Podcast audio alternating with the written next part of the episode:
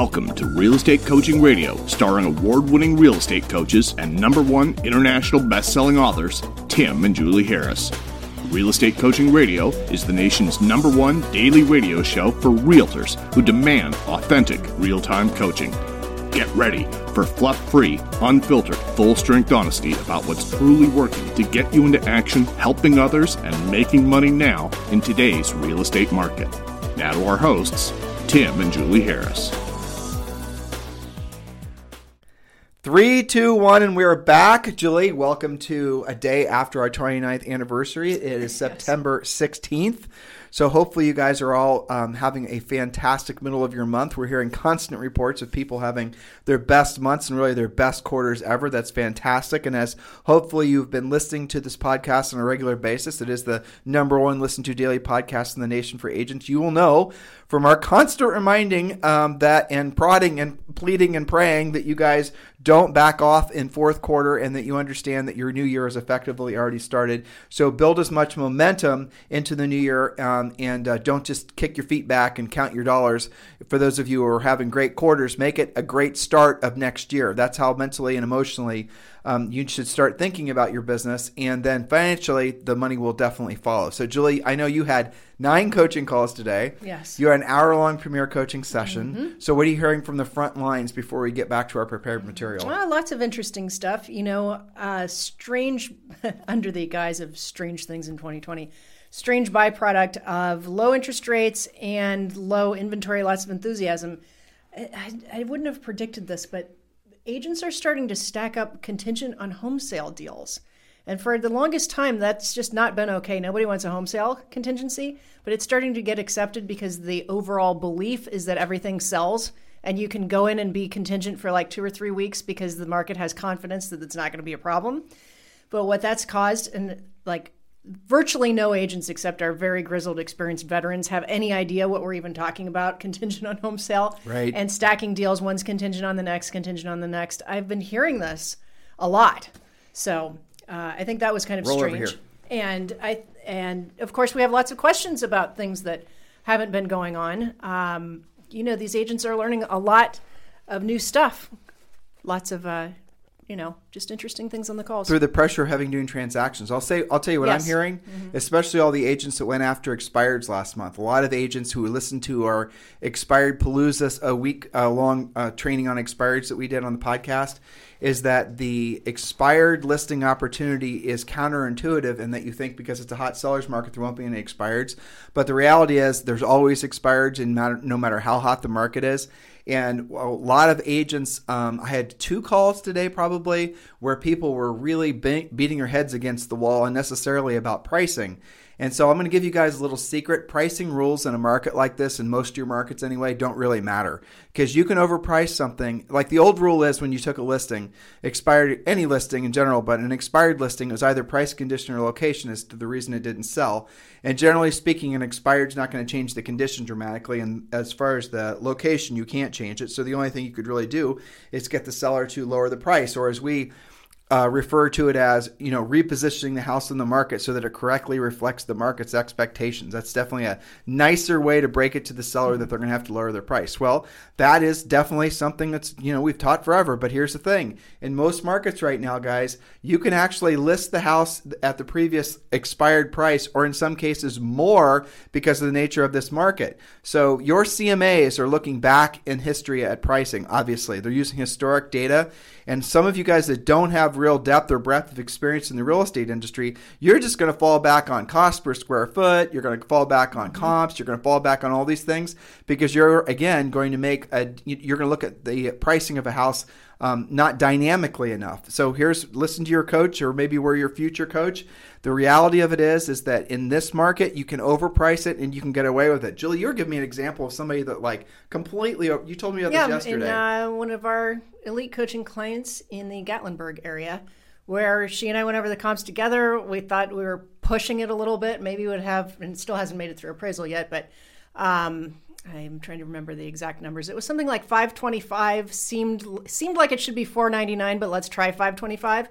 And competing offers drove it to 540. yeah. So we'll see whether it makes it through appraisal or you know at what level. But yeah, we're seeing a lot of that. So don't discount the power of scarcity. That's That- right. That's basically it's it. The, it's the FOMO thing, the fear of missing out. That's really playing. And, and guys, it's not just in like, I'm- not to say 500 is a normal price range, but um, another ex- experience I had just this morning on a coaching call, um, a great coaching client who just listed a property for $30 million. And realistically, according to all the normal ways of, you know, appraising a property, the house is overpriced. But he's already getting real viable showings on the thing, and it actually might sell for $30 million. And guess what? If I remember correctly, this property had been on and off uh, the market for over five years with different agents and different brokers. And so um, it had been expired. yeah, it been expired multiple times. Well, it was always withdrawn because they didn't let Mm-hmm. Well, it expire. But the but the reality of it is, is there. Just remember what we're telling you guys. The main thing is to get the listing in this market. Just don't talk yourself out of the listing. Don't make it so that your CMA is the hill you're going to die on. You know, don't try to be right in these situations because there's an excellent chance when doing so you're going to be wrong. A lesser experienced agent who never has taken an appraisal class, who doesn't have a CMA fancy software program, they're going to tell the seller essentially a price that the seller wants to hear. And guess what? If that seller's motivated and this market is extremely motivated, at least you know 90% of the country is, the property is going to sell even for a number on on paper that might look it's, like it's overpriced. So I'd say from my coaching calls today, those are the two Yeah, prevailing definitely. messages. Don't lose it over, you know, going nuts on your CMA. Yep. At least in this market. Now, you know, the points that we make about pricing now are completely counter to anything like a balanced market or a buyer's market. So Yep. you have to have some fluidity in your pricing brain and not talk yourself out of it and not to drag it out. You know, I've had a couple of clients that that lost the listing opportunity because they took too long. And meanwhile, the seller got offers from people door knocking them Yep. because there's no inventory. So Right. you got to act with urgency and precision and flexibility. So, like I said at the top of our podcast here, these guys are having to learn new skills to be competitive, you know, sometimes against the seller themselves. But you were talking about expireds and expireds, you know, oftentimes it's price or it was the conditions that they were, you know, marketing in, like maybe early COVID days where nobody wanted to go out. There are other, you know, factors. One of our clients picked up a listing because the uh, the agent that the seller thought they were going to use didn't want to see his house and asked him to send pictures to her. Now, right? Like you can't make this stuff up. So sometimes it's because there's elaborate showing instructions or the pictures were terrible. Uh, there's a something floating around about a $20 million listing. I think it's in California where it's all iPhone pictures and they just look terrible. Yep. You know, sometimes it can just be shoddy listing management. There's a lot of, uh, I mean, just to, who knows, right? I mean, there, it's really unbelie- it's unbelievably difficult to know exactly where things are going to go uh, in the economy. And here's the thing: it does not matter. Don't worry about it. It's not really what matters to you right now. Is you stay drilled down. You make hay while the sun is shining. You list as many properties as you can.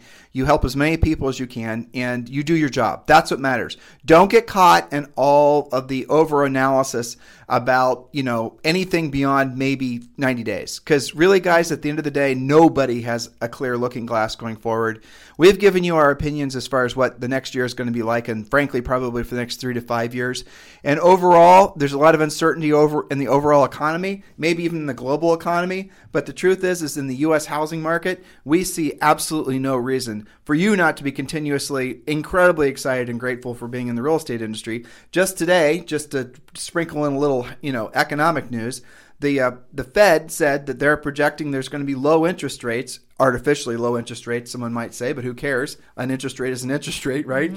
For five years. So you're looking at essentially a, a market that's never going to have an interest rate problem. Now you might have different, you know, markets and segments of the markets, and you know your local economies might ebb and flow depending on what employment's like. But the big, you know, bugaboo that always slows the market down the fastest are rising interest rates, thus rising payments, and also, unfortunately, always when there's a rising interest rate um, environment, you also have the mortgage bankers who start to get a lot more stringent in their lending requirements. As long as, frankly, people can borrow money, the housing market's going to continue to boom, and we have the incredible, you know, convergence of the baby boomers and the, all these different you know generations of Americans that are um, rushing to either buy or sell real estate. Guys, you are absolutely in the right place at the right time as far as the overall market opportunity. So don't be fearful, even though you might hear negative economic news going into next year, especially because it's an election year. You know, you don't, you know, the whole thing. Just focus on the fact that your job is to be of service to other people, and the people of which you've chosen to be of service to are your real estate customers. So, Julie, Yes. before you get to your next point, mm-hmm. I want to remind all of you, as our way of being service to you, we have created the free coaching program. The coaching program went live last March. We're, we're not planning on um, making the program available for more than six months, but frankly, because we've had thousands of agents join it, we're going to continue to do it. So if you're not in the free coaching program, please text the word survival to 31996. Text the word survival to 31996. And when you do, we're going to text you back a link so you can join the free coaching program. So you're going to get a link. You got to click that link, and then you got to set up your username and password, and then you can be in the free coaching program. There's like eight or nine free books that are sitting there waiting for you, guides, including the real estate treasure map, Think and Grow Rich for real estate. Um, I mean, really fantastic stuff that you guys definitely need for the new year, even for now. And you also are going to be invited to attend the daily semi private coaching call. So make sure you uh, go ahead and text the word survival to 31996. Yes, so we've been doing the Harris rules for prospecting, and we're sprinkling some of those on you uh, every day this week on the podcast. So we're on number six. Oh, oh, hold on. Are we allowed to say prospecting? Aren't we Oh, supposed to yeah, say? that's right, lead generation. Yeah, we don't pro- want to no, no. wig anybody out. We have to say proactive lead generation. Proactive lead generation. Right. That's right, your number one job in real estate. Proactively lead generating. Okay, so point number six have the mindset of someone who actually wins. Zig Ziglar said, You were born to win, but to be a winner, you must plan to win, prepare to win, and expect to win. Do you expect to set an appointment when you do lead follow up? Or are you just, I hear this all the time, I got to get through my lead follow up. Is that really the mindset of somebody who expects to set an appointment? Or are you just getting through it? You know, when you go to a listing presentation, do you expect that you are there to take the listing? Or have you fallen prey to the really terrible coaching that's been around and is, you know, totally not acceptable? Oh, you should expect to take them about 50% of the time. You don't allow that from your kids. At least the teachers hopefully don't. That's failing, right? So have the mindset of someone who wins. And this gets back to one of our my favorite Tim quotes, which is do what you don't want to do when you don't want to do it at the highest level. If you're just getting through something, whether that's calling your your database or your lead follow-up, if you're in your head just getting through it, that's not doing it at the highest level. That's doing a pretty crappy job. Julie's setting me up to vamp on that quote, but guys, that really is the essence of everything you want in life. And the whole quote is: if you want ever ever increasing levels of success in your business and personal life, do what you don't want to do when you don't want to do it at the highest level. Right? You guys have heard us say that a million times, especially if you're regular listeners to the show and you bought the book Harris Rules, and you know. But have you ever thought about what the heck that means? I mean, you know, that's the thing is I don't know how many of you guys actually think about what it means. A lot of you, let's just say you consider it, it it's just so funny how many times we've had this conversation. I often wonder, like maybe there's 10 or 15 or 20,000 people that listen to this podcast over time. And I always I always wonder to myself, oh, they all like that, right? Do what I don't want to do and I don't want to do at the highest level. But they always so, so they'll go to the paces of going like say for example, we're going to use a gym analogy, right? And when you know, Julie and I used to when we lived in Texas before we moved in Puerto Rico, as longtime listeners will know, we're huge Orange uh, Orange Theory advocates, and we go every single day. Never wanted to go. Okay, so we were doing what we were didn't want to do, and we never wanted to go when we went. We'd go at four o'clock. So we were doing what we didn't want to do when we didn't want to do it. By the way, any o'clock would have been o'clock, when we yeah. didn't want to do it because we never wanted to do it, right? Yep. So we were doing what we didn't want to do when we didn't want to do it. But here's the thing: we would get to Orange Theory.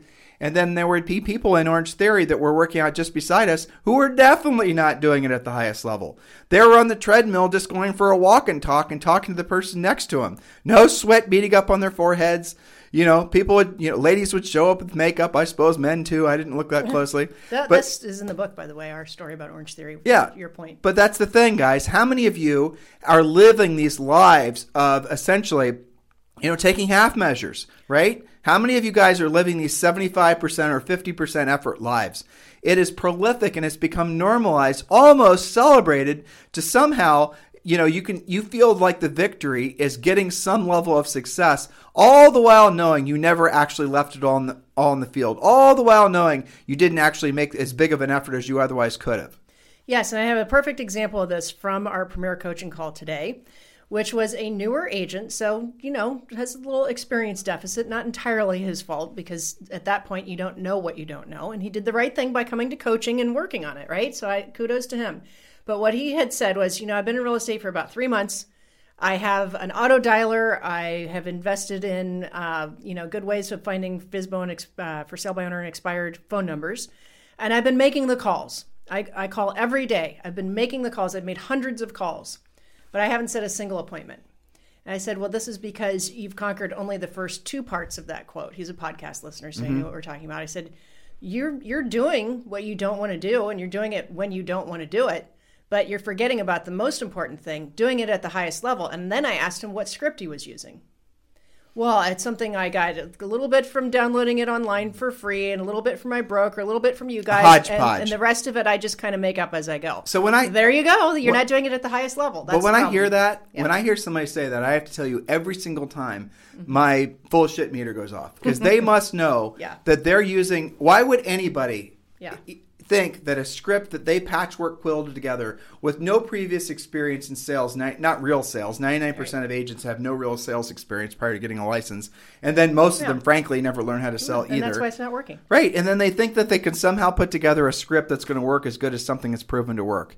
So when I hear that, here's what I think they're actually intentionally creating an excuse to fail. Mm-hmm. They must know logically that their patchwork quilt script is not going to work or at least it's not going to work as high, you know, at any real meaningful level compared to if they use a proven script. That they're doing that intentionally so they always have an excuse. So they can always say to themselves, it didn't work because I need to tweak my script. Yes, absolutely. And I think to some degree, many of them believe that just doing those two things, just, you know, if I just make the calls, it has to work. If I just do what I'm not, you know, what I don't want to do that's not going far enough. You know, there's a sign on Zoe's wall that says, "Is this my best work?" Hmm, yeah. And you know, I'm trying to to get her to not just throw it together and just be done with it because she's always anxious to, you know, school gets in the way of play. She's of she's six and a half. Though. I I know it's right. okay when you're six and a half, but right. still, the thought is, is this my best work?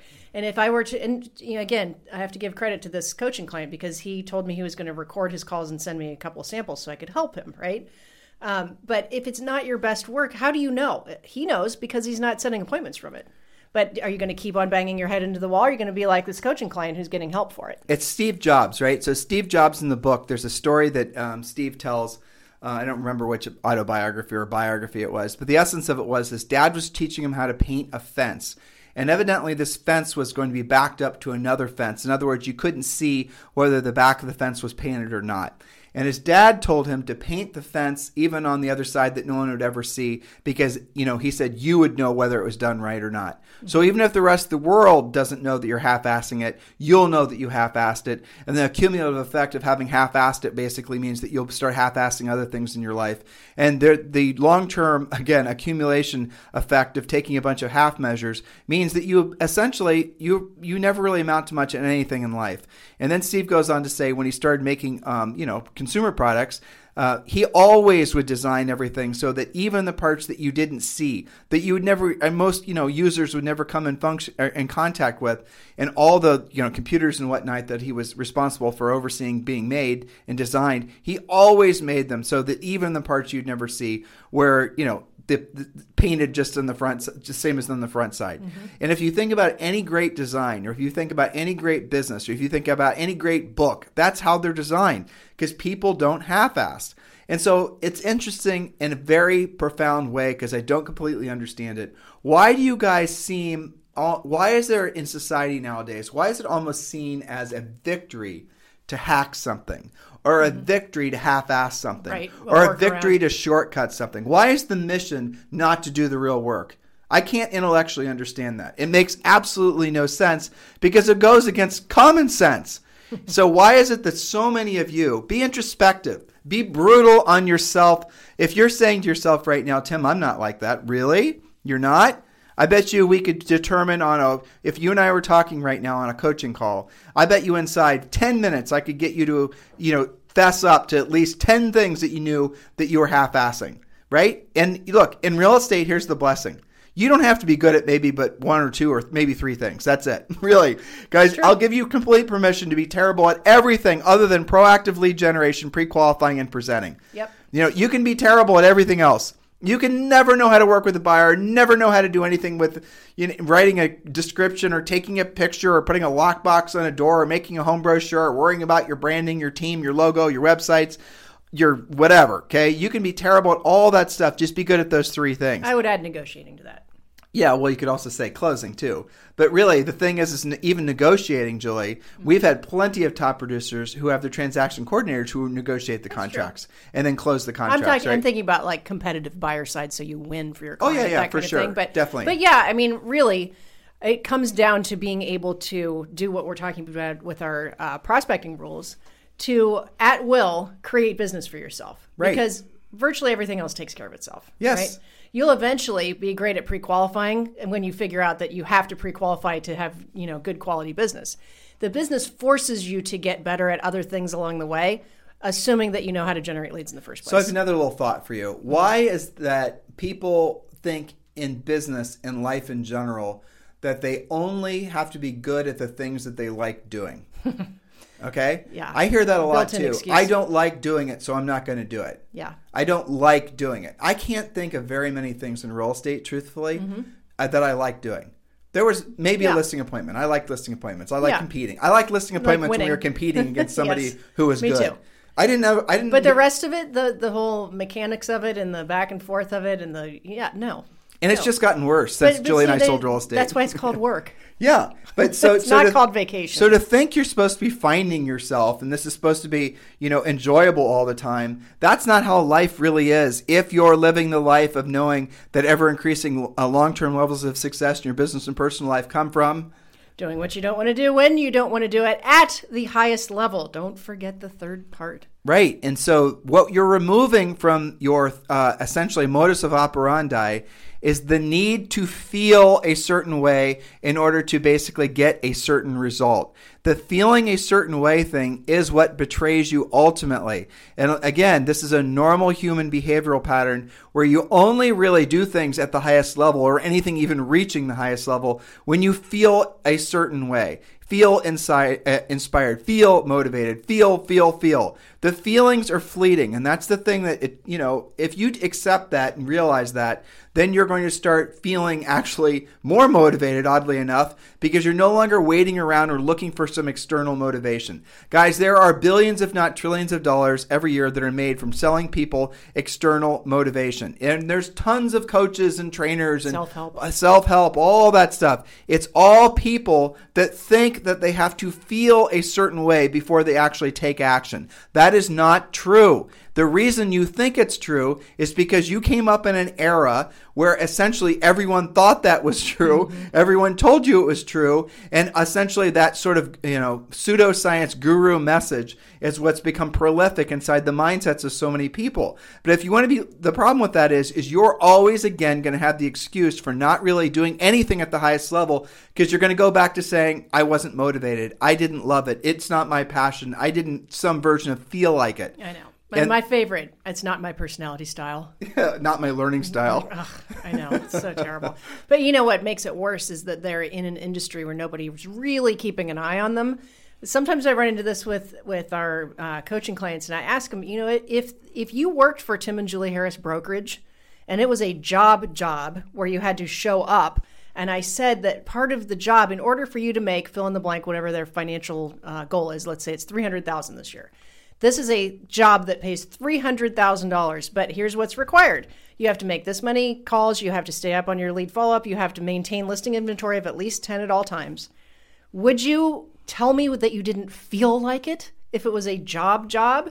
No, you would never take that to an actual employee, em- em- you know, employer type situation. You've literally I just mean, even me. even think about the previous jobs. I, you know, I was a full time Christmas elf. I there's no way I would take that to the Wow, manager of the Christmas store and to- say, "Oh, I'm not going to price these ornaments today because I don't feel like it." Uh, even on the lowest level job, washing dishes, you're going to walk into the restaurant and say, "I'm not going to do this because I don't feel like it." Give me a break. Yes, folks, you heard Julie say she was a full time Christmas elf. And no, right. she's not smoking anything. this is back when she was in college. Um, you know, before she graduated, she worked at a year round Christmas store. And we do have Zoe, awesome. we do have Zoe convinced, and I mean this quite literally, that Mama was an elf. Still is It's still elf. is still Yes. part elf, right? And She and, checks my ears for pointiness. and lived at the North Pole. Okay, these are all true things. anyway, that slipped out. Sorry. Yeah, I know. That was totally bizarre, Julie. What kind of miswiring Ah, is what? no, you, the- you're the one that needs caffeine today. No, I definitely do. But the point is that real estate makes it worse because nobody's following you around. So you think it's okay to only do what you feel like doing. That's not acceptable in other situations. Right. What if you go to get on a, a plane today to go fly someplace and the pilot's just kind of having Well, a, a but down the, day? but the truth is, most jobs don't require people to be uh, working at the highest level ever. No, that's true. You get away with you know too much in a Well, normal. when was the last time you went? And this kind of a, I mean, let's say pre-COVID, right? Pre-COVID, When was the last time you went someplace, be it any place, and you had an experience where the person that was providing the service, you can pick whatever industry, it doesn't matter if we were traveling someplace, where that person really was doing whatever they were supposed to be doing at the highest level versus just calling it in. Yeah, that's a good question. I, I can't think of one. Can you? I, I strangely, uh, our old vet in Laguna Beach. Yeah, that's true. But Julie, that was a thousand years a ago, thousand and that years was ago. only a part-time vet. I know. So that was a thousand. I think our window guy that came, he followed up with me. He told me when he was coming. He told me when he was going to be late. He told me who was speaking Spanish and who wasn't last week when we had a window repair happen. But it's very, very rare. Usually you walk away going, God, that was a terrible experience. or that was just an average experience. The, the, the Which is why you notice when it's a good experience. which is never right. So the point being is the highest paid people in the world are the ones that are doing it at the highest level, whatever it is that they're doing. Uh, when they don't feel like it, they're doing it at the highest level when they don't feel like it. And you guys are in a industry where you can set your own pay scale. You can make as much or as little money as you want to if you remember that you can't do, be waiting around and thinking and treating yourself like you're some employee that's just basically putting in the hours so you can mm-hmm. get the paycheck. It won't work like that. So really at the end of the day, guys, it really does take those three, you know, action items, if you will, and take them to the highest level every single day with the, how you choose to use your time.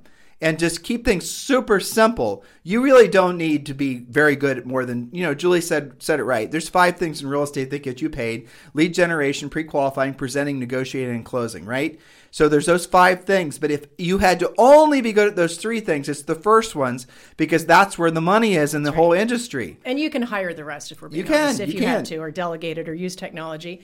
But you know, that's it's what Jeb Blount says in his book is that people who are really good at this and are not all screwed up in their head, they think about lead generation all the time, every waking moment. They are fanatical prospectors because they're not messed up about this. That's right. And they know that when they do that, the quality of their business is better, right? When you generate, you don't have to tolerate. So, in fact, it's all counterintuitive to what people think that only do it, you know, if they feel like doing it, right? When you make yourself be great at it, you actually are buying your time back because you're purifying your business, you're adding to your numbers, you know, you're getting to your magic number of listings, and then you actually have the freedom. You have earned, you have bought your freedom Well, you're more efficient. You're You're more more efficient. efficient. And in fact, the better you get, the less time it takes to do that because you'll and some of that comes with experience where you'll sniff out a, a good lead from a bad lead but uh, you know the better you get at it, it it actually becomes easier that's what people don't realize Now, I will say, after you get really good at it and you get very consistent at it, and you get to the point where you're consciously competent, where you don't have to think about what you're saying and the results are very consistent, what happens then is you discover that you, your next problem is going to be fighting boredom because you're going to realize your business is boring. Boring in the sense that you're taking listens consistently and making money consistently. That's the kind of boring you want. Your goal in your business is to make it boring. Yes, you do not want an exciting business. You want a boring business that's sort of like you, you know, the Julie and I, you know, it's working at the coal mine. Every single day you put on your helmet, you put on your light on your helmet, you go down the, you know, the the coal mine with your pickaxe and your shovel and your bucket and your Pet whatever. canary. And your pet canary, right? And then you you're not allowed to come out until you basically are able to extract a certain number of uh, you know poundage or buckets full of coal. That's a real. That's the way to look at life in general. Versus you put on your situation. You're going to go down the coal mine. You get down there and you're like, I just don't feel like it. i don't like coal I don't like coal. I'm not in a coal mood. I, i'm not passionate about coal There you go. You know, you can prove that all of these points are right uh, by following some of our coaching clients who are right in this zone. Something magical happens when I share with them that, you know what, since your number one job is to lead generate and to set new appointments every day, as soon as you set that appointment, you've done your job. Go do something else. I don't Well, care. I because they close harder, they use their scripts more, they have more energy and enthusiasm. define what you just said. So I have got a new coaching client to what Julie just said, and his name is Dan, and Dan is doing a really good job. And here, Dan, if you're listening, I meant I mean it sincerely. So here, I haven't told you about him, Julie, so you'll appreciate this. So he's followed the classic advice of burning the ships, right? Mm. So the old the old story goes, and this is actually historically true, but hopefully I, you guys don't pin me to the you know for details on the actual historical nature of this. But the story goes there was a Spanish galleon that hit some sort of you know beachhead, and they were planning on invading this town that was um, some sort of you know whatever whatever. So it was a, it was a sort of a wartime situation the Spanish galleon had taken months to get to this particular place where they were going to unload the ship and the soldiers were going to go up and they're going to do their you know soldiering thing. And they get there and it turns out that the uh, country that they were planning on invading or the whatever was completely fortified. Cannons guns tons of soldiers. They were absolutely uh, underestimating um, the guy, the you know the invading Spaniards were way underestimating how many people were going to be waiting on the beach, and they thought it was just going to be a cakewalk. They get there, they realize it's like you know ten to one the number of people that are there, and so the sailors on this you know sailors soldiers on the the ship are going like you know what screw this. we're gonna we're gonna stay on this ship. You're gonna turn this thing back around, and we're going back to where we came from. So the captain said that isn't gonna happen. So what the captain actually did is he burned the ship. So the soldiers had no choice as to you know they were either going to go down with the ship or they were going to have to go to shore and they were going to have to do what they came there to do. And guess what? Historically, they did do what they came there to do, and they actually were victorious. Um, so I'm telling you this story because a lot of you guys, what you do is you never get off the ship and you never burn your own ship. You create too many options for yourself, most of which are predicated on buying leads. And so then what happens is you never actually do what you don't want to do when you don't want to do at the highest level because you create essentially a reality where you don't have to. And so you're always going to have to tolerate the mediocrity that comes from essentially never really drilling down and doing, doing the real work of real estate. Well, Dan, to his credit, he was um, buying leads. And what he does, he stopped buying leads. He's cut off cold buying leads. And since our last coaching call, he started actually picking up the phone for the, well, not for the first time, but for the first time with the intensity that he needs to have in order to basically be successful at it. And he's starting to set appointments. And what Julie was trying to say is like normally when you're helping someone to learn how to proactively prospect, the first thing you track is contacts, then you track appointments, and then you track um, you know, the number of appointments to convert to a listing. So what we were doing is, and I was following that path with him, but he was he only made nine contacts since our last call. Whereas reality is, based on his real estate treasure map, he should have been making nine contacts a day. So um, he had all sorts of normal excuses, and you know he you know after a little bit of badgering on my part, fessed up that he knew he wasn't really doing the real work. He then recommitted to it, but I gave him a different challenge.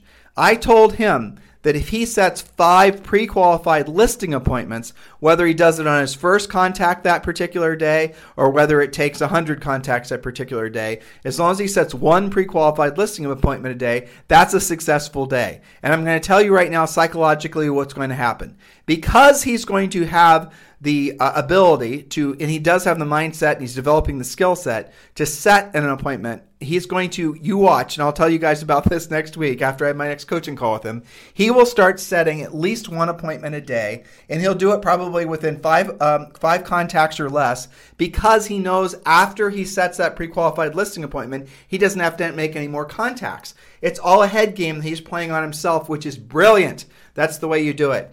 So his business and the business that all of you guys should strive for is set a listing appointment a day and take a listing a day. Will you do that 100% of the time when you're starting? Of course not. But can you work yourself up and after maybe a, uh, you know a few months doing it consistently, can you work yourself up to a point where you have the momentum where you're taking 3 listings a week? You absolutely can.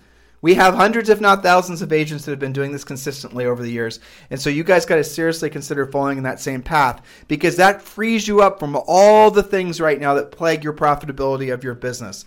So, guys, listen, um, Julie and I've got to go. We have other uh, Zoom meetings today. If you need us for anything, you can always text me directly at 512 758 0206. Text me directly at 512 758 0206, especially if you guys want to talk about being partners with Julie and I at eXp Realty. We're always interested to have that conversation with you. Text us directly at 512 758 0206. In the meantime, you guys have a fantastic day, and we'll talk with you on the show tomorrow.